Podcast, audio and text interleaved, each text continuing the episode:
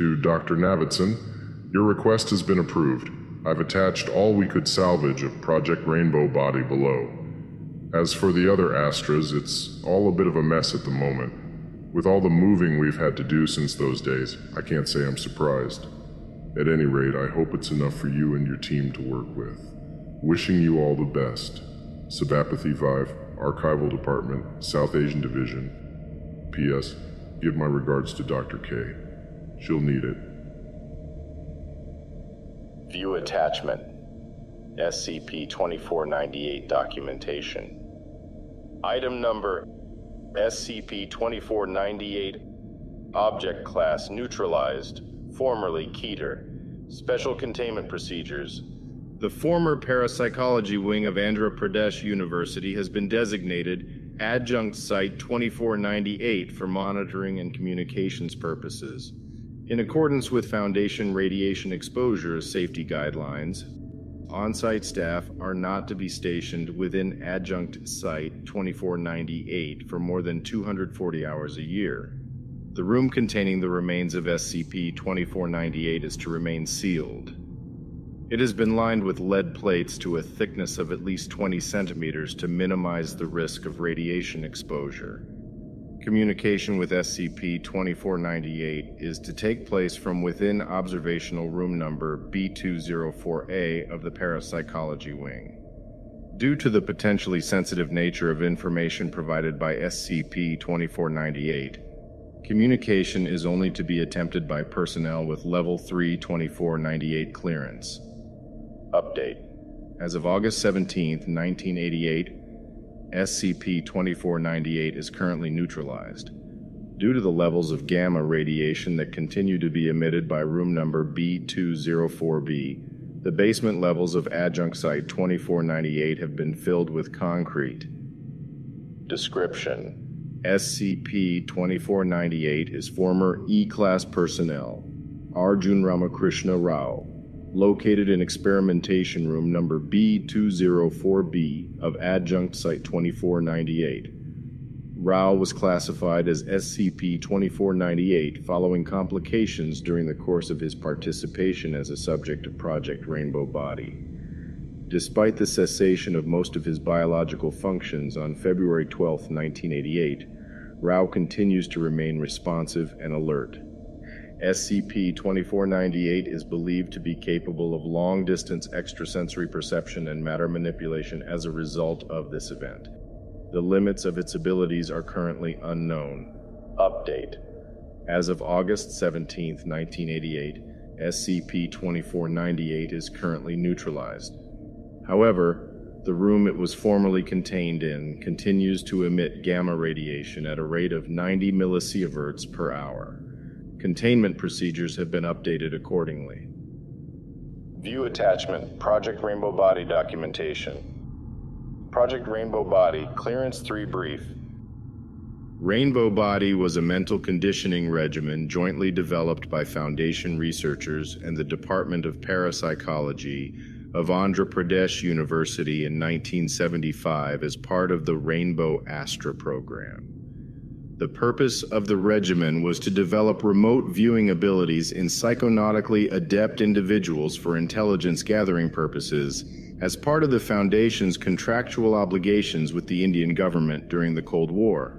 In its final development stage, it comprised administering a subject with a controlled dosage of scopolamine and a synthetic mescaline derivative under a combination of sensory deprivation, electroconvulsive therapy, and background exposure to Class 1 oral cognitohazards.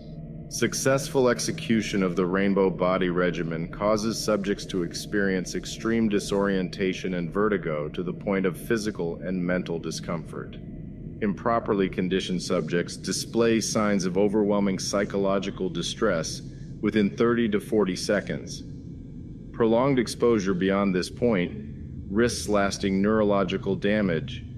Less than 1 in 10 subjects eventually attain an anomalous psychological state, hereafter referred to as the viewing state.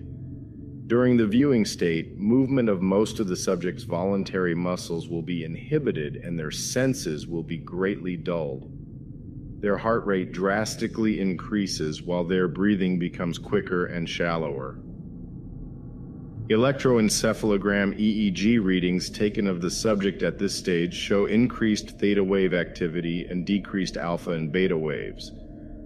Despite this, subjects in this state remain fully conscious, being able to respond to verbal cues, as well as perform slight physical movements like twitching their fingers or toes. Throughout this state, subjects are able to decouple their field of vision from their physical location. They gain the ability to perceive objects beyond their supposed point of view, as well as access information previously unknown to them. Experimentation has proven that the range and strength of this ability correlate with the following factors. The subject having had prior training in forms of meditation, in particular traditional Hindu meditation. The subject's ability to voluntarily enter a state of lucid dreaming.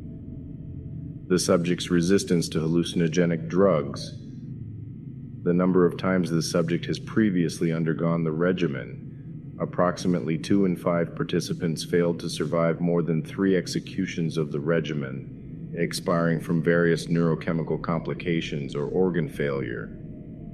The relatively high mortality rate led to the project being temporarily suspended in February 1985 under the investigations of the Ethics Committee. It was only restored following talks with the Overseer Council, who informed the committee of Rainbow Astra's importance to negotiations with the Indian government. By May 1985, research had continued according to schedule, on the condition of minimizing subject mortality and prioritizing wider subject recruitment from voluntary sources. In the beginning, Rainbow Body subjects were primarily D-class personnel from the South Asian experimental subject intake who had displayed high psychonautical aptitude and mental resilience during intake tests. Following the successful infiltration of the Defense Intelligence Agency, DIA, voluntary subjects under Gondola Wish. Gondola Wish was the first civilian military joint research program initiated by the DIA and the Stanford Research Institute in 1977. Its purpose was to investigate and reproduce the phenomenon of remote viewing for use in ANINT, anomalous intelligence, and ANSIC, anomalous psychology operations, following their breaking off from existing PASR, parascientific research, and PASD, parascientific deployment departments, were incorporated into the program as well. After the 1985 investigation, the project began to recruit subjects from Foundation personnel with extensive experience in psychic phenomena, prioritizing those nearing the end of their employment term. View attachment, RBS-003 subject file, personal file of Arjun Ramakrishna Rao. Subject designation, RBS-003. Name, Arjun Ramakrishna Rao. Year of birth, April 4th, 1928. Participation status, voluntary. Originally posted as an esoteric containment specialist in MTF Theta-77. Rao was hastily transferred to the Foundation's South Asian operations following the total withdrawal of Foundation assets from the United Kingdom in 1965. After a period of time as Site 36's psychological training specialist, he was recruited into Project Rainbow Body in 1985 following the recommendations of his former colleagues. By then, he had amassed considerable experience in the fields of psychic research and mind-affecting phenomena, as well as a reputation for extraordinary mental fortitude. Rao immediately took a liking to the project upon his arrival and was dismayed at its sluggish rate of progress, going as far as to volunteer himself for accelerated acclimatization under guided supervision. He successfully entered the viewing state on his first attempt after a record 40 hours of acclimatization over the course of only a week. Surpassing his peers, Rao was able to provide concise descriptions of objects up to 100 meters away, as well as identify voices and general mental states of individuals within that range. His proficiency in undergoing the procedure was highlighted and brought to the attention of Regional Command, who gave permission to train and deploy Rao under Project Rainbow Body as a remote intelligence gathering operative. Throughout his following tests, Rao continuously defied expectations. Within 5 executions of Rainbow Body, he was able to project his field of perception to an unprecedented distance of 12 kilometers.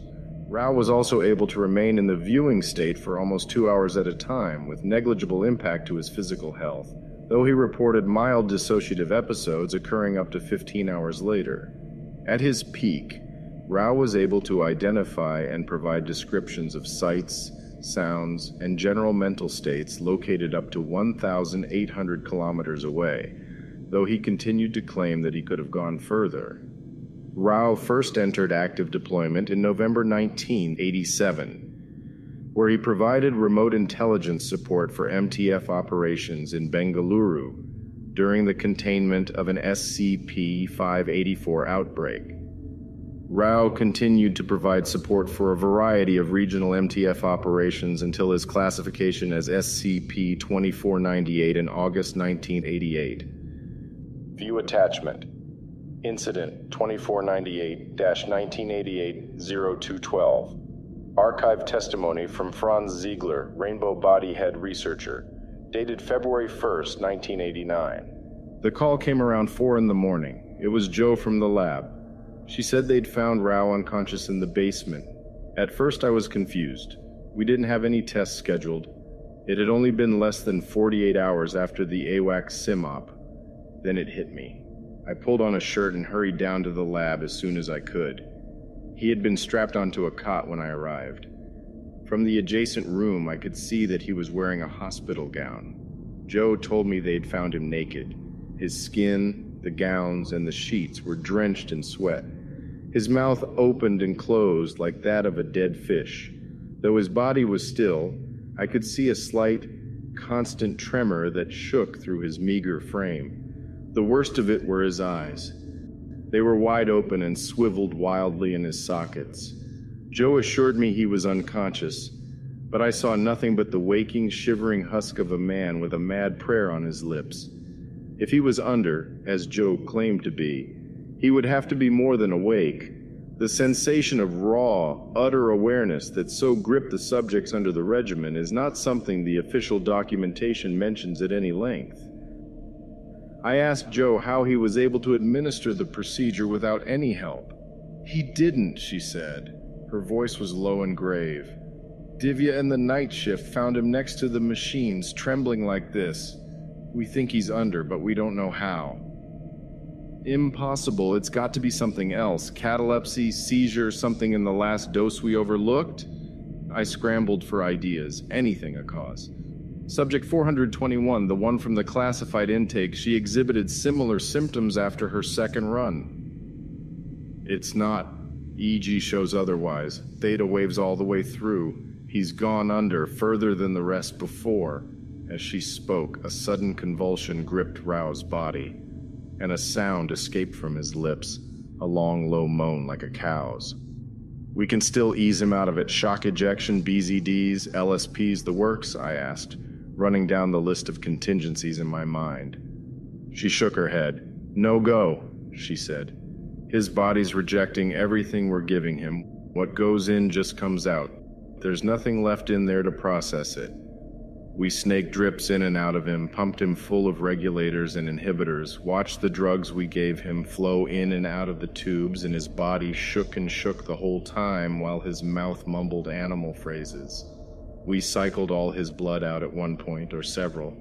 I tried to make some calls to see if we could involve other items, anything to save him, but the lines were silent. At one point, I could have sworn he smiled. And his eyes, the whole goddamn time, his body was going haywire, poisoning itself with its own chemicals. There was nothing we could do. Eventually, he stopped convulsing. His heart failed, then the EEG went silent. Inexplicably, his lungs continued to breathe for about 5 minutes after that. I remember his lifeless chest heaving dumbly under his shift, swelling and pulsing, sickeningly pulsing, continuing to pulse, imbibing and expelling dead air past his numbed lips against all reason. He was pronounced dead by 9. By 10, we were getting calls from above. Regional directors, ethics comm, you name it. Playing with anomalous phenomena, we knew we'd be running the risk that the whole thing would come crashing about our heads. I'm surprised they let us keep going on for that long. But Rao had quite the reputation outside our circles, and after all we did, after all the risks we took, it only took his death for the hammer to come down on us. There was one other call from the archival department. For some reason, they seemed genuinely concerned about the future of our research. We briefed them over the phone, and they offered to schedule an appointment to take the project off our hands. With the amount of hot water we were in, we were more than eager to cooperate. Now, we didn't think much of it at the time, but we only found out much later that this missive had been relayed from a member of the Overseer Council himself. And once we had found that out, it had been too late for us. Of course, all that only happened after Rao's corpse began to speak. Archived testimony from Jocasta Simos, Esoteric Containment Specialist. Dated February 2nd, 1989. Franz wasn't close to Rao. Don't get me wrong, he wasn't like Dr. Rajaputram in the slightest, but I was a different story. I was stationed with him back in England. When the powers that be decided to leave the Brits to fend against Dark Peak and send us halfway around the world to the colonies, Rao wasn't opposed to the move. He was born near here, actually, not too far from our provisional research site at the university. He talked about it once or twice back then, in the lulls between the breaches. We were close back then, I'd like to think, or as close as anyone could ever be to Rao, really. I knew him and he knew me, and back in England, I was the most senior of the crew. So when it came to sending someone to talk to his corpse, it stood to reason that I was the first and most natural choice. We took all precautions with Rao. Standard first responder protocol, you know the drill as well as I do. The basement had been sealed off with plastic sheeting, and the ventilation recirculated with makeshift tubing. Pressing against my left thigh was an amnestic auto-injector set to a remote trigger. Given our work, mine and Rao's and a couple of others on the team, we had a few other goodies too. I spotted control sigils around the door frames. Pocket autocasters set to purge duct tape to the corners of the room. The back room stuff, you understand. And just for good measure, our mutual friend Divya had slipped a Class 3 ward into my suit. Don't run all these by Ziegler and the rest, by the way. They haven't been cleared for those. Anyway, they took all precautions, is what I'm saying. He was on the cot with the equipment as we'd left it. The tech boys had reassembled the dissociator rig piece by piece in the hopes of performing some arcane reverse engineering miracle, and all the medical gear that went with it had been brought in as well, along with a slew of other unfamiliarities. When I entered, I had to loosen my collar, as the sheer amount of equipment they dragged inside the room had turned it into a small furnace. Rao himself appeared unaffected by all this, lying face up on that cot. His body did not sweat or move, though I could have sworn I saw his eyes track my every move as I entered the room. To hear a corpse speak is a disconcerting experience. His words were recirculated air. Before each sentence that he spoke, he would draw in a breath, swelling his chest like one of those hand-powered accordion bellows, and his words would escape his lips in a single slow breath. His entire being was like this, a single deliberation, a singular conscious effort on his part to even exist, much less speak to anyone at all. Singular, I think that's the right word, yes. It was that sheer singularity about him that made my every muscle tense in his presence. Never mind that I was his friend. In there he was singular, a singularity. So Rao turned his head in my direction as I walked in and drew in a breath. I did wrong, he wheezed. Then he took in another breath and said my name. I asked him if he could hear me or see me. Another breath, rattling from his throat. He said that he could, but his sight was fading fast. I asked him why. He said that he moved upwards, against instructions. I asked him why he did that. He said that he wanted to see. See what? I asked. The sky, he said, the shell of the world. That was when you woke? You were unable to proceed? No. Then what happened? I passed through. I thought I had woken up, but I was still inside. Don't you see, I kept on going up. And it was the same. Sky after sky, shells and shells. Our world is wrong. We were wrong. There is no revelation, only introspection. I asked him what the difference between the two was. There was a hacking, almost mechanical cough.